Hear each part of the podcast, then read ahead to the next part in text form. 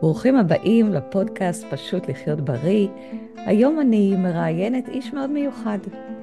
רותם ינאי, איש חינוך, מתמחה בהעצמה ובפיתוח חוסן באמצעות משחק, אתגר, הרפתקאות ומסעות בטבע, מנחה קבוצות בשילוב אומנויות, מאמן מוסמך במדעי העושר, וכך הכרנו, מייסד ומרצה קורסים לתרפיה בטבע ולהנחיית סדנאות, סדנאות בטבע במכללת תל חי ובעמותת נט"ל, מנהל ושותף בחברת פלואו, ומייצג את ישראל בארגון בינלאומי לטיפול באמצעות טבע ואתגר. וזה מאוד מעניין אותי, רותם, מה זה בעצם טיפול באמצעות טבע ואתגר? וואו, קודם כל כיף להיות פה, ותודה שהזמנת, ואיזה כיף לראות אותך. אה, טיפול באמצעות טבע ואתגר זה בעצם אה, שימוש בטבע, שימוש במה שיש קודם כל לטבע לתת. אה, לקחת את עצמנו קצת לפעמים אל הקצה, או לפעמים לצאת מאזור הנוחות, בשביל קצת לגלות את עצמנו.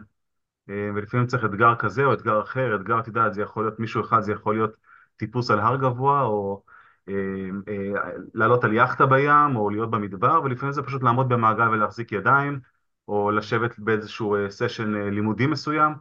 אמ, ולכן אצל כל אחד האתגר נתפס בצורה אחרת. הסיפור בעצם זה לצאת קצת מאזור הנוחות, לצאת מאזור הנוחות אל אזור של פעולה, של למידה, של צמיחה. אמ, אפשר קצת לגלות את עצמנו, לחזור כמובן לאזור הנוחות בשביל לעבד בעין את החוויה, את ההתנסות, אמ, וכשזה, וכשזה קורה בטבע אז עוד יותר טוב. כן, יש לך את המשפט שאתה אומר שרוב האנשים אינם מעריכים נכונה את יכולותיהם, משום שמעולם לא ניתנה להם ההזדמנות לבחון את גבולותיהם, שזה נכון, משפט עכשיו, מקסים, כן.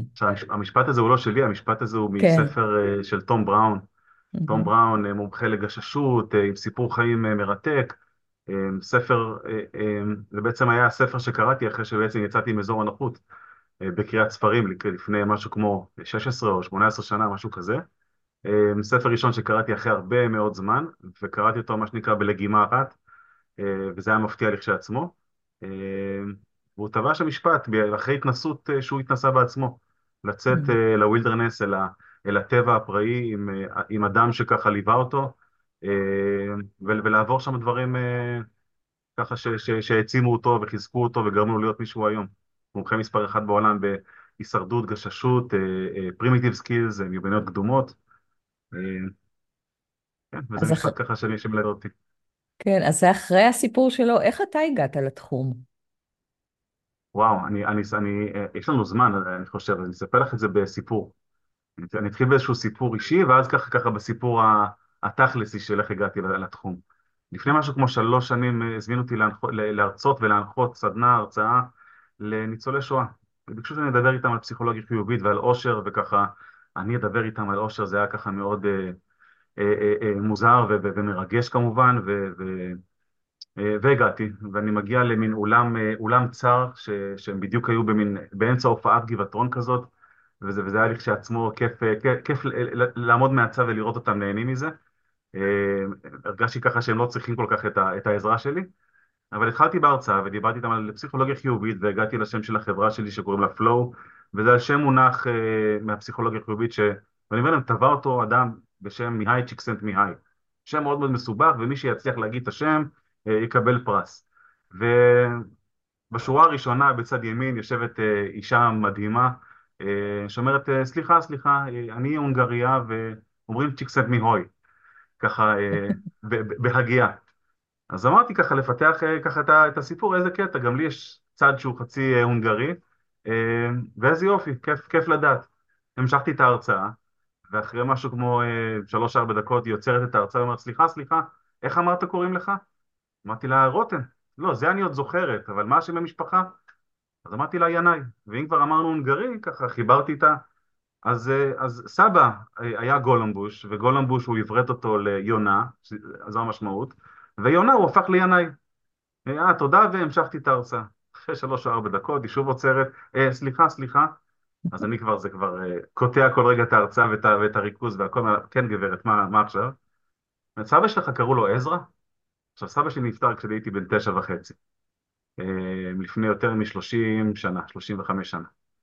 אה, אמרתי לה, גברת, את הכרת את אבא שלי? את סבא שלי? היא אומרת לי, כן, סבא שלך, כשאנחנו השתחררנו מהמחנות, הוא היה מדריך נוער שלנו. והוא לקח אותנו ליערות ועשינו שם כל מיני פעילויות ו- ודברים מד- מדהימים. ו- והיה לנו כל כך כיף וזה עזר לנו ככה להתמודד. והוא לקח אותנו ממש לסוג של מסעות וסדנא- ו- ופעילויות, היא קראה לזה. אה, ואז הגענו לברגן בלזן, לא המחנה היא הדגישה, העיר. ושם הבריטים לקחו אותנו ו- ו- ו- ולקחו אותנו לטיול, והוא המשיך עם קבוצה אחרת ועלה באקסודוס והמשיך את כל התלאות שלו עד, עד הארץ, וזה היה אז אמרתי לה, טוב, אנחנו נשארים פה לשיעורי בית, את ואני, ונשארנו לשיחה של שעתיים בסוף ההרצאה, ואמרתי לעצמי, אולי זה, זה משהו תורשתי כזה של, של הנחיית סדנאות בטבע עם, עם אנשים והובלת תהליכי, תהליכי שינוי. אבל הסיפור התכלסי, הממש מה... אני במקור מורה לחינוך גופני, אה, ועדיין יומיים בשבוע אני לא, אה, אה, לא עוזב את הנוער ואוהב את זה מאוד. אה, וזה התחיל מככה אה, כל מיני קבוצות של ניווט ספורטיבי, ככה חיבור בין הספורט לבין הריצה בטבע וה- וההתמצאות והעצמה, כל תחנה שאתה מגיע אליה זה ממש תחושת, אה, אתה, אתה כל הזמן עוסק בתיקונים קטנים, אז אתה גם חווה טעויות ואתה מתקן ו, ו, וחווה העצמה, ובדרך כלל זה לבד ולפעמים בזוגות, לפעמים פיתחתי את זה לקבוצה וכל מיני משימות וכן הלאה. אה, והתחיל פה איזשהו פרויקט בבית ספר שאני עובד בו, אה, קראו לו פרויקט עזריאלי, והיו שם צריכים פעילות חברתית. ואמרתי, אל תביאו מישהו מבחוץ, אני יודע לעשות, אני אעשה משהו לקבוצה שלי שאני מרכז. וזה היה מאוד מאוד מוצלח, ואמרו, תשמע, יש עוד בית ספר בכרמיאל, אתה יכול גם לעשות? לא? אמרתי, כן, בשמחה. ואז, תשמע, יש בית ספר גם במעלות, ויש גם בית ספר בעכו, ויש גם בקריית שמונה, אתה יכול גם להם? פה כבר הייתי צריך צוותים. אה, ואז פתחתי את החברה הראשונה שלי, קראתי לה ספורט טבע, שילבתי ספורט וטבע. אה, היום זה לחלוטין לא מתאים לדברים שאני עושה. ואז הם ביקשו גם שאני אכשיר את הצוותים שלהם בדרום, בבאר שבע, ובקיצור בעוד כל מיני, באופקים, בשדרות, אה, ומשם זה הלך והתפתח, וכמובן שכבר הצעתי את עצמי לעוד מקומות מחוץ לפרויקט וכן הלאה, ופתאום אני רואה איזשהו סילבוס של אה, אה, אה, קורס מאוד מיוחד שקוראים לו טיפול באמצעות הרפתקה ומסע בטבע. ואמרתי, וראיתי את הסילבוס שלו, ואמרתי, רגע, זה, זה, זה מה שאני עושה, זה מה שאני עושה, אז למה לא ללמוד ולהתמקצע בזה ולהכיר את מה שקורה בעולם? איפה זה? אה, אמ, בזמנו זה קרה בווינגייט, היום זה קורה. באוניברסיטת חיפה, היום זה קורה דרך קורסים שאני בעצמי אה, אה, מנחה ומכשיר אנשים, אחרי שקצת התפתחתי עוד טיפה, כי שם, שם בעצם פגשתי לראשונה את עולם הנחיית הקבוצות. וזה סקרן. אותי מאוד, כלומר נגענו בטיפול בקבוצה וגורמים טיפולים בקבוצה, בתהליכים, תהליכי התפתחות קבוצה ותפקידים בקבוצה וכן הלאה וכן הלאה. ו- ואמרתי, זה, זה מרתק, אבל זה קורס, אני רוצה להרחיב את הדבר הזה. וחיפשתי משהו מאוד, אה, ומצאתי לימודי תואר שני בהנחיית קבוצות בשילוב אומנויות. ואמרתי, זה לגמרי לצאת מאזור הנוחות. אה, כי ראיתי שם strip, היה, היה שם strip שכתוב, אין צורך בניסיון מוקדם באומנויות. כי הדבר היחיד שקשור לאומנויות אצלי בזמנו היה להביא איזה, איזה מין אה, אה, מזוזה עקומה מעץ שעשיתי בשיעורי מלאכה בבית ספר. אה, אמרתי, כן, זה, זה, זה, זה מעניין אותי. והלכתי ו- ו- ולמדתי, ושם כתבתי תזה בעצם כתבתי מודל להנחיית קבוצות נוער בישראל אה, באמצעות הטיפול בטבע, הלמידה התנסותית ובשילוב אמנויות. אה, מודל שמלווה אותי עד היום כמעט בכל קבוצת נוער שאני עובד איתה, וכמובן שמאז אה, התפתחתי עוד ולמדתי עוד, וכמובן את אה, אה, אה, לימודי העושר שלמדנו אה, אה, במקביל וביח- וביחד, אה, ועוד הרבה מאוד אה, דברים אחרים. אה, מאז אני גם מייצג את ישראל בארגון הבינלאומי של הטיפול באמצעות טבע ואתגר. אמ, בזמנו קראו לזה רק אה, טיפול באמצעות אה, אתגר והרפתקה, אה, והיו לימודים אחרים שקראו להם טבע תרפיה, אבל מה שקורה בעולם היום זה השילוב בין השתיים, זה לא רק האתגר וזה לא רק המיומנויות הרכות, אלא זה השילוב של השתיים, עבודה קבוצתית, ההתפתחות האישית, הדברים הרכים יותר וגם המאתגרים יותר, והשילוב של הדברים זה מה שעובד בעולם, המון מאמרים, המון מחקרים, המון ספרים, בעיקר באנגלית בינתיים, אולי נכתוב את הראשון בעברית, כן.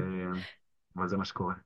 אז רותם, מה יש בעצם בטבע שמאפשר לך אה, לפתח את הסדנאות האלה, ובאמת אה, שהחבר'ה יצאו עם אה, תחושת העצמה, תחוש, תחושה של פיתוח חוסן ואושר? אז בטבע יש, יש, קודם כל יש המון. קודם כל, ב, אני, אני אתחיל דווקא מה, מהסיפור של אושר, של, של בריאות ואושר. עצם השהייה בטבע היא משחררת, קודם כל זה, זה כבר הוכח מחקרית. מעבר לזה שנעים לנו ונחמד לנו, ויפה לנו. אה, כבר הוכח מחקרית שלהיות בטבע זה גם, זה גם בריא לנו, וזה גם מקדם את האושר. אה, אם ניקח את זה רק ל, ל, ל, לרגע לאתגרי התקופה הזאת שאנחנו נמצאים בה, אז אה, מדברים על, על, על הסיפור של, של קטיעת איזשהו רצף של מחשבות טורדניות. אנחנו מדברים היום על טראומה ועל פוסט-טראומה וכל המצב שקורה במדינה, אז אחד הדברים שנחקרו זה הצבעים הירוקים המשתנים והתנועה בטבע, שעצם המבט, המבט בהם, או, או, או השהייה, השהייה באזור הזה, עצם, עצם הדבר הזה הוא כבר אה, אה, קוטע את המחשבות הטורדניות ומאפשר לנו אה, לחתור לפעולות שמקדמות ויעילות. יש גישה יפנית שנקראת שינרין יוקו, אה, אמבטיית יער או מקלחת יער, שגם הדבר הזה, זה, זה, זה, זה, זה גישה מאוד מאוד עתיקה, ורק משהו כמו לפני 30-40 שנה התחילו לחקור. אמרו, אוקיי, זה עושה טוב, בואו בוא נחקור את הדבר הזה. וגילו שעצים, בעיקר המחתיים שביניהם, אה, אבל בכלל עצים ו- ו- וירוק, פולטים כמובן פיטוציטים ומיקרוביום, שזה האנטיביוטיקה של הטבע, פולטים אותם, אלה בעצם החומרים שמחזקים אותם, להתמודד עם כל מה שהטבע מביא, וכמו שאנחנו מבינים, הטבע מביא הרבה מאוד דברים, והעצים והצמחים והטבע עצמו מצליח להתחדש ולצמוח, ו- ו- ויש את הקמילה ואת הצמיחה ואת עונות השנה וכן הלאה, אמ, ו- ו- ואלה החומרים שהם משחררים לאוויר. וכשאנחנו נושמים אותם, אנחנו בעצם גם מחזקים את החוסן ואפילו את הבריאות בתוכנו. אמ, אלה ככה דברים ש- שנחקרו ו- ו- ומבוססים. בטבע יש גם uh, הסכמה לחשיפה, אנחנו יוצאים מאזור הנוחות, uh, מה, מהאזור שמוגן, שמוכר, למרחב של שיתוף, של פעולה, של צמיחה. Uh, אנחנו יכולים לחוות דברים, אנחנו חווים כל מיני דברים, uh, uh, הטבע הרי מלווה אותנו תמיד, הוא שם, בסדר? והתהליך הזה של התרפיה בטבע, הוא מאפשר לחבר בין החוויה החושית לבין איזשהו תהליך טיפולי, ואז להעריך את, ה, את חוויית הריפוי על ידי זיכרון של תובנות. יש הרבה מאוד, שוב, הרבה מאוד מחקרים מכל מיני, מכל מיני כיוונים. יש כמובן את האותנטיות, אה, אה, את הספונטניות. אנחנו לא יודעים מה הטבע פתאום יביא. פתאום משהו שחולף, משהו שעובר, אה, משהו שמפתיע אותנו, תחושת הפליאה הזו, שאנחנו פתאום מגיעים, את מכירה את זה שאת מטפסת או עולה או מגיעה לאיזה מקום, ופתאום הטבע נפתח, ופתאום יש איזושהי, יש איזושהי נשימה עמוקה ומופלאה כזו. כן. אז, אז גם זה נחקר והוכח כמשהו ש... יש את ההשראה, אוקיי? במקום לדבר בחדר, במקום מה שאנחנו עושים עכשיו, שאנחנו מדברים בזום, תתארי לך שהיינו יושבים ביער ומצליחים ככה אה, אה, לעשות את זה ביער, שמסביבנו יש את צלילי הציפורים והרוח שנושבת, אה, אנחנו רואים את הצמיחה, אנחנו ממש רואים את ההתחדשות, לא רק מדברים עליה, רואים את הצמיחה, לא רק מדברים עליה.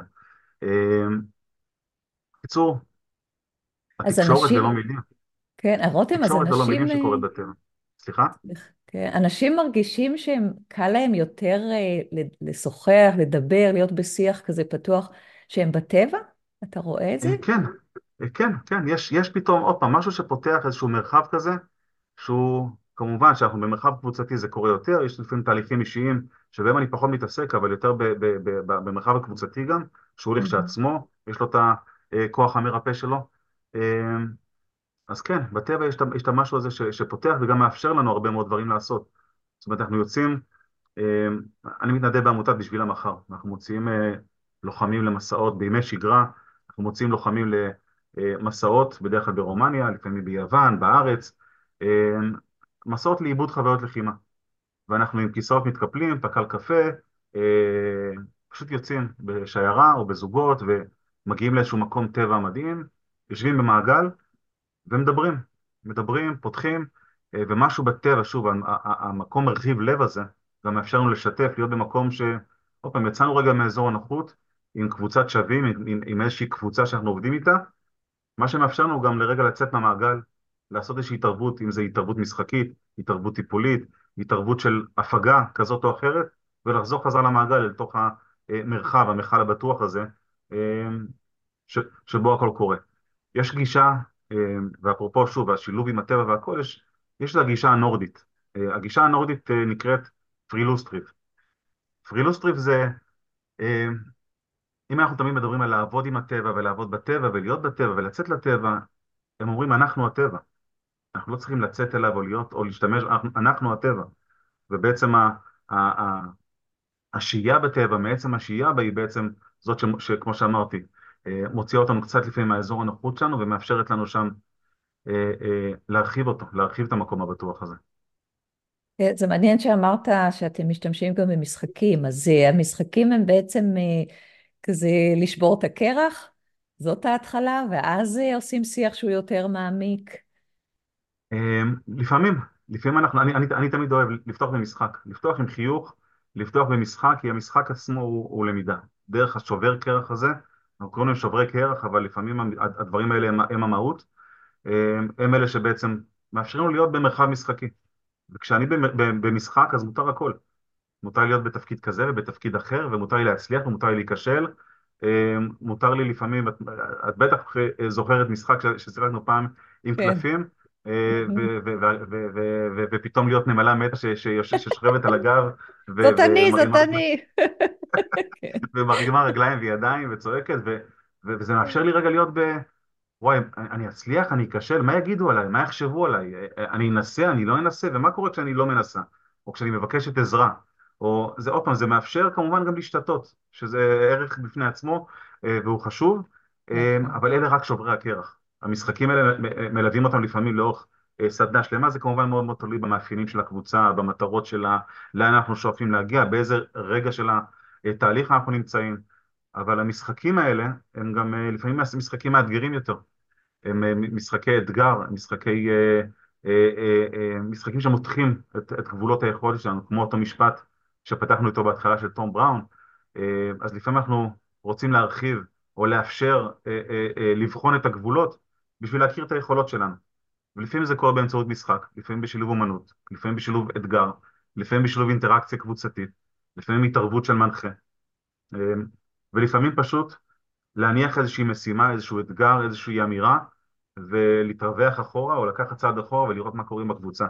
בדרך כלל שם קורים הדברים המופלאים ביותר, שם הקבוצה מגיעה לפלואו. אז ספר לנו על איזה מקרה מיוחד.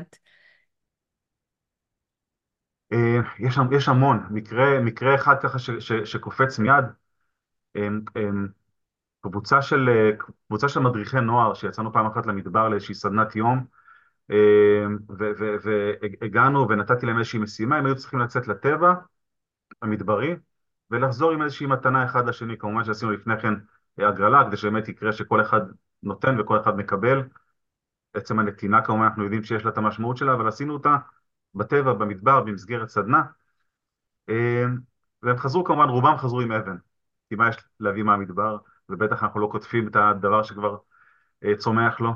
אמ, והם חזרו, אבל כמובן עם אבנים שונות, ועם משמעויות שונות ואחרות. והגענו לאחת המשתתפות, והיא אמרה, המתנה שלי לא נמצאת עליי, היא נמצאת שם על הגבעה, תוכלו לבוא יחד איתי? אז הלכנו יחד איתה כמה דקות, והגענו למקום, מין... אה, מין גבעונת קטנה שהיא סידרה שם בחצי עיגול אה, אבנים קטנות, והעמידה, היה שם איזשהו קרש קטנטן, ממש עשר סנטימטר שהעמידה אותו, ולידו היה איזשהו פרח קטן שצומח, והיא העניקה אותו למישהו, והיא ביקשה שנעמוד בחצי עיגול אל מול השמש, בדיוק ברגעי השקיעה שלה. זה היה מין רגע קסום כזה. חצי מעגל אל מול שקיעה, נוף מדברי, קשה לתאר את הדבר הזה אם, אם לא נמצאים שם. אמ, ואז היא, היא כתבה שם עם האבנים, היא כתבה את, ה, את התחלת השיר, את הפזמון של הנה ברוש לבדו, הנה ברוש לבדו, והיא, והיא סיפרה כמובן למי היא מעניקה ולמה היא מעניקה ומה המשמעות של הדבר הזה ושל האדם הזה עבורה וכן הלאה, והיא אמרה להם זה השיר, ופתאום את, כולם התחילו לשיר. ואיך שהם התחילו לשיר, אז האחראי על הקבוצה שהזמין את הסדנה, הוא, הוא מיד קפץ ולא לא לא, עצור, כאילו רצה לעצור אותם, משכתי אותו בגב, אמרתי לו בוא לפה, תראה מה קורה פה. זה פלואו, לזה קוראים פלואו. תן להם, כן. והם שרו שם במשך איזה חמש דקות את השיר, וזה היה באמת רגע קסום. אה, כן. אני יכול להיזכר ברגע אחר, עבודה עם נוער. עבודה עם נוער באחת הסדנאות, בתוך תהליך של 12 מפגשים, אה, הגענו למפגש עם, אה, עם גלשנים. חשבתי שמה שיהיה נכון להם זה עבודה בים על גלשנים. הנושא של הקבוצה היה התמודדות עם התמכרויות. התמכרויות, חלקן קשות. נוער מאתגר, אבל, אבל מופלא, אה, קבוצה שאני לא אשכח, והגענו אה, הגענו הים והתחלנו בסדנה, וכמו שאת מבינה, כשמי שחווה פעם ראשונה גלשן, אז הוא נופל המון.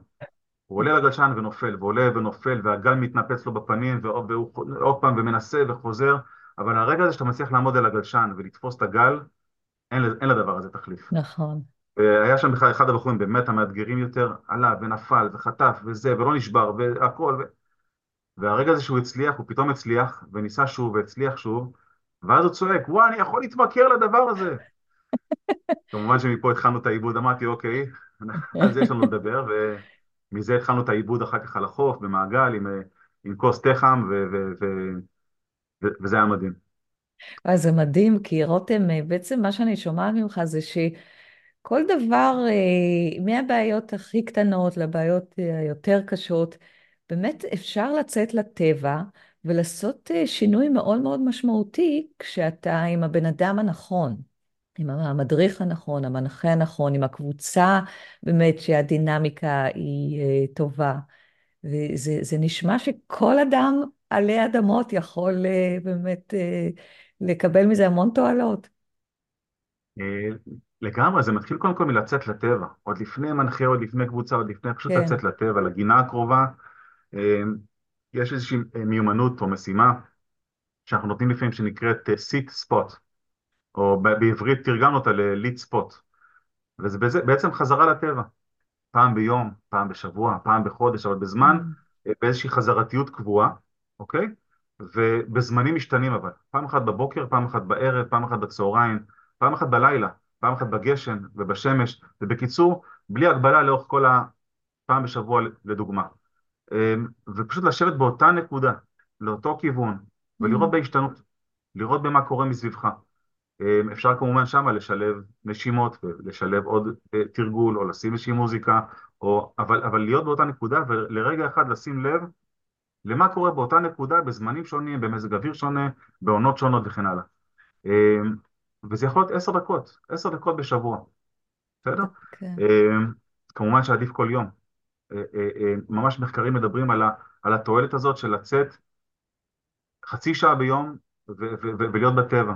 לפעמים להוריד נעליים ולחוש את, ה, את הקרקע. אמ, וכמובן, כשאנחנו בקבוצה, יש גם את הערך החברתי, להיות בקבוצה, להיות ב...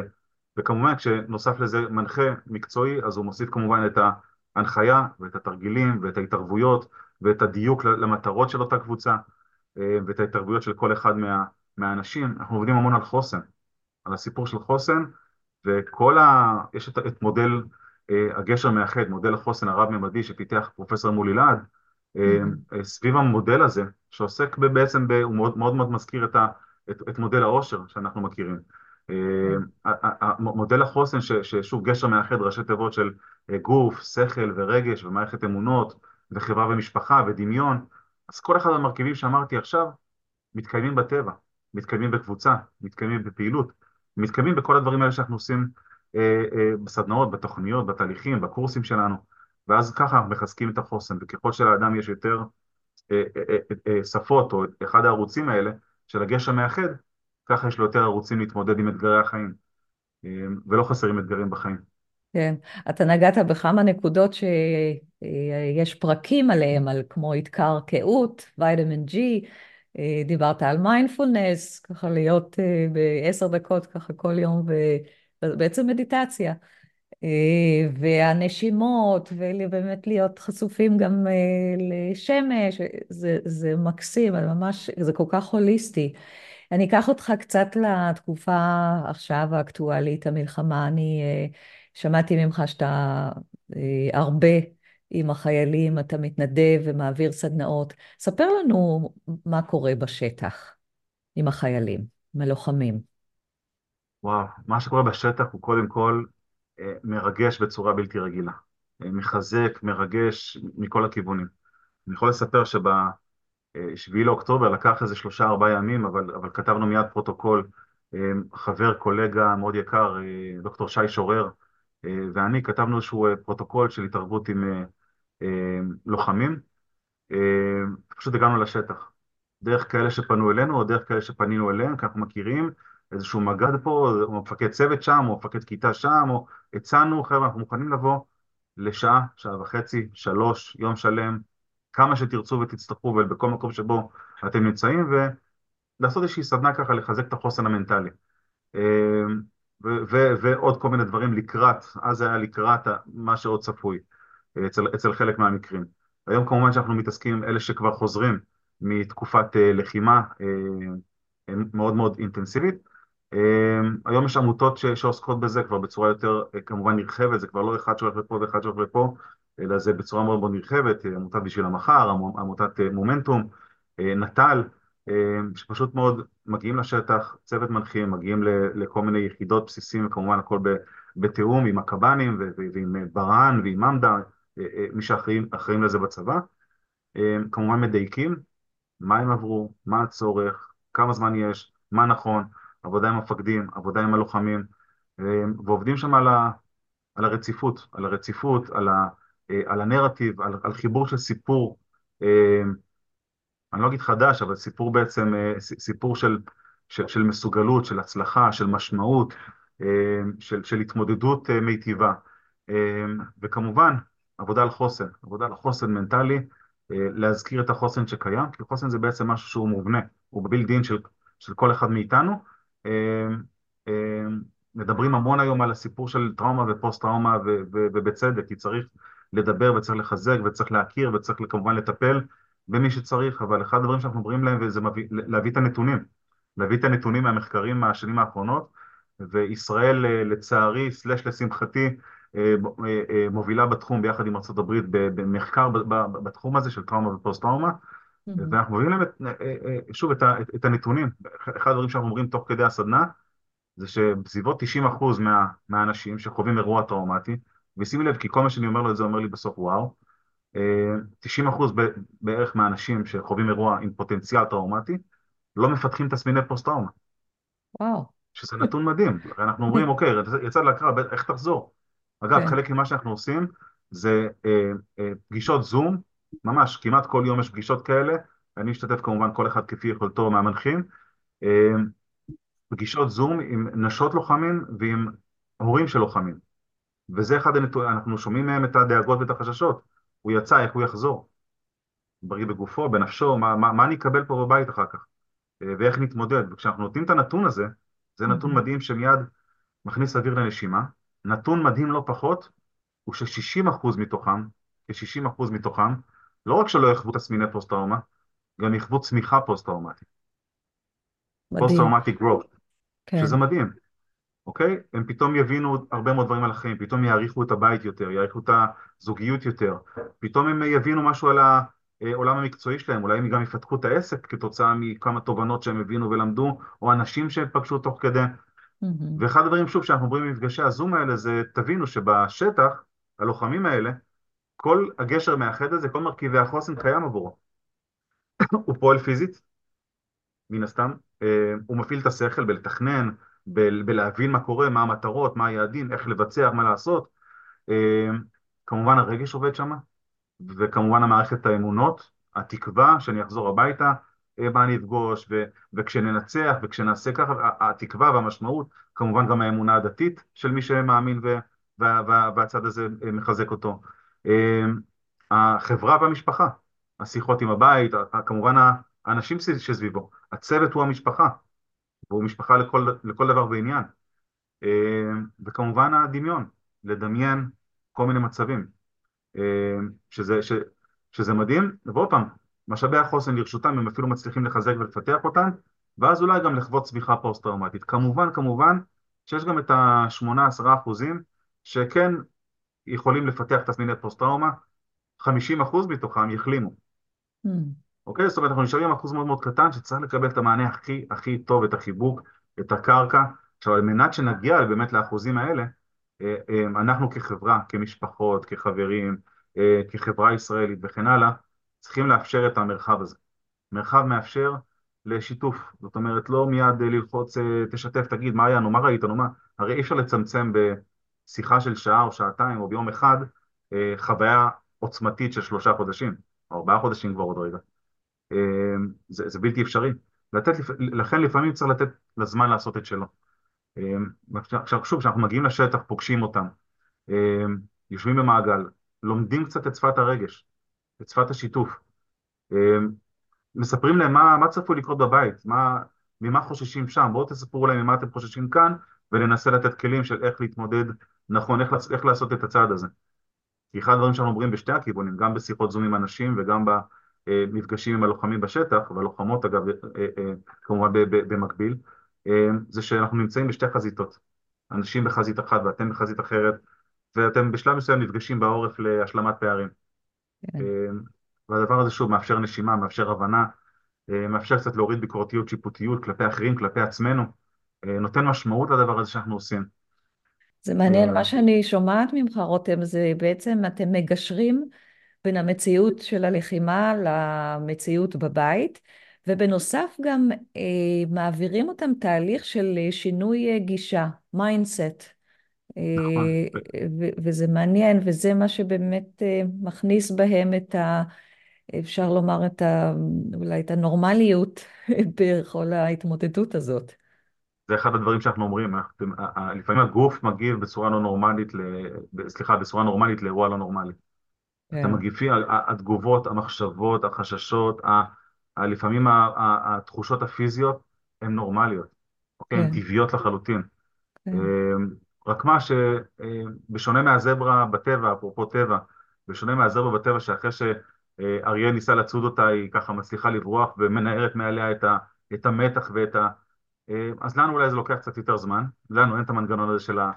לרעוד את הפחד החוצה, אלא אנחנו צריכים לעבד אותו, לעבד בעין, ובשביל זה יש לנו אחד את השני, ויש לנו את הכלים שרכשנו. יש לנו ארגז כלים, הרבה מאוד כלים של חוסן שרכשנו לאורך השנים, ויש לנו אפשרות לרכוש אותם בתוך הסדנאות, המפגשים, התהליכים אה, שאנחנו עושים. כן, אתה פוגש אה, בקושי מבחינת המלחמה באופן אישי, יש לך בן שלוחם בעזה, ואני מדי פעם שואלת מה שלומך, מה שלומו, אה, ובכל זאת, מה עושה אותך מאושר בימים אלו? וואו, אז הזכרת את הבן, ו- ואז אני ככה מרגיש את הלחלוכית ואת החשש ואת ה... אבל אני חייב להגיד לך שה- שהשאלות האלה, אה, שאת שואלת מדי פעם, מה שלום הבן? רק מה שלום הבן. אין איזושהי אה, אה, סקירה ספרותית או איזשהו, פשוט מה שלום הבן, זה כל כך מחזק ו- ו- ו- וכיף. זה עוזר לי רגע אה, לחשוב ולשתף, ו- אז, אז, אז, אז, אז רק השאלה הזאת היא, היא מאוד מחזקת. ומה שמחזק אותי בעצם, כן, זה, זה, זה, זה, זה כמובן המשפחה והשיחות הקטנות עם הבן, מדי פעם כש, כשאפשר. אה, עוד יותר כשהוא מצליח להגיע הביתה, זה בכלל אה, מרחב נשימה עצום. אה, Mm, אנשים, אנשים וחברים, ובעיקר עשייה. אה, בעיקר עשייה ויוזמה, ויש בלי סוף, אה, אה, החל מרעיונות ועד יוזמות ועד פעולות שכבר קורות, אה, מפגש עם אנשים, היכולת להשפיע, היכולת, אה, אה, שוב, לראות אה, במקרה הזה את הלוחמים או את המפונים שעבדנו איתם אה, בכל מיני פרויקטים, היציאה לטבע, ולפעמים כשאין את כל זה לרגע, אז, אז לרגע לשים מוזיקה ולהיות רגע mm. עם עצמי. אה, וגם אוכל טוב, אוכל טוב ובריא. כן. אז אה, מה בשגרת היום-יום אה, באמת אתה מרגיש שפשוט לחיות בריא? וואו, אה, אז כמו שאמרתי, המשמעות של, של, של הדברים שאתה עושה, Mhm. העשייה, המשמעות, ה- ה- ה- להבין שיש פה איזשהו, אה, אנחנו נמצאים באיזשהו רגע היסטורי, אני אמרתי גם לבן שלי וגם, אה, וגם ללוחמים שאנחנו נמצאים איתם, כי אצל חלק מהם יש לפעמים אה, תחושת משמעות של, של חלק מהחבר'ה שלנו נכנסו ואנחנו לא נכנסנו, אז, אז אנחנו מיותרים. כל מיני, ואני, אומר- ואני אומר להם, כמו שאמרתי לו, ב- ממש בתחילת המלחמה, שזו זכות עצומה ללבוש מדים, מדי צה"ל בימים האלה. אז, אז לראות, לראות אותם, להסתכל עליהם, זה פשוט אה, אה, מרחיב את הלב. ובשגרת היום, כמו שאמרתי, זה, זה הלמידה, זה העשייה, זה המפגש עם האנשים, זה המשפחה. אה, Mhm. הדברים האלה מחזקים, מחזקים מאוד. כן. תודה רבה, רותם, זה, זה באמת מרתק, והייתי יכולה לדבר איתך עוד שעות, ואולי נעשה באמת וואי, עוד כן. פרק אה, כדי ככה להיכנס יותר לעומק של התרגילים עצמם, כי אני, אני בטוחה שיש גם דברים שאתה יכול אה, לספר למאזינים, שהם אה, יוכלו אה, גם ככה לקחת מזה הביתה. אז, אה, אז נעשה עוד פרק, שככה נכין את ה, את התרגילים האלה. ושיהיה, ושיהיה לך יום נפלא. וריגשת אותי בדברים שאמרת לגבי ה- זה שאני שואלת אותך מה שלום הבן, באמת, אה, כי זה המעט שאפשר לעשות אה, ביום-יום, ובאמת להיזכר, ככה מעט להיזכר. שהוא המון. מעט כן. שהוא המון. אגב, אגב, עוד חצי דקה, אנחנו, זה מה שאנחנו אומרים ללוחמים לפעמים, כשאנחנו נפרדים מהם, אנחנו מחלקים פתקים שוב בהגרלה ביניהם, ועכשיו אתה אחראי על איקס. ופעם בשבוע אתה מרים לו טלפון, מה נשמע אחי? לא מה נשמע הרגיל שלכם, של מה קורה בסדר, מה כזה, אלא מה נשמע ו- ו- ואיזה משאבי חוסן שעשי, שלמדנו בסדנה, ומה השתמשת השבוע? מה חיזק אותך? אה, נהדר. ולעקוב אחד אחרי השני, ופשוט עוד פעם, השאלה של, של, של מה נשמע אחי. כן, זה, זה מזכיר לי את ה-accountability buddy, שאתה יודע שיש. מישהו שככה איתך ובודק אותך מדי פעם, באופן כן, חיובי כן, הכוונה, כן, כן, כן. בהחלט. יופי, תודה רבה רותם. תודה, תודה. יום. טוב ומשמעותי. ביי. ביי.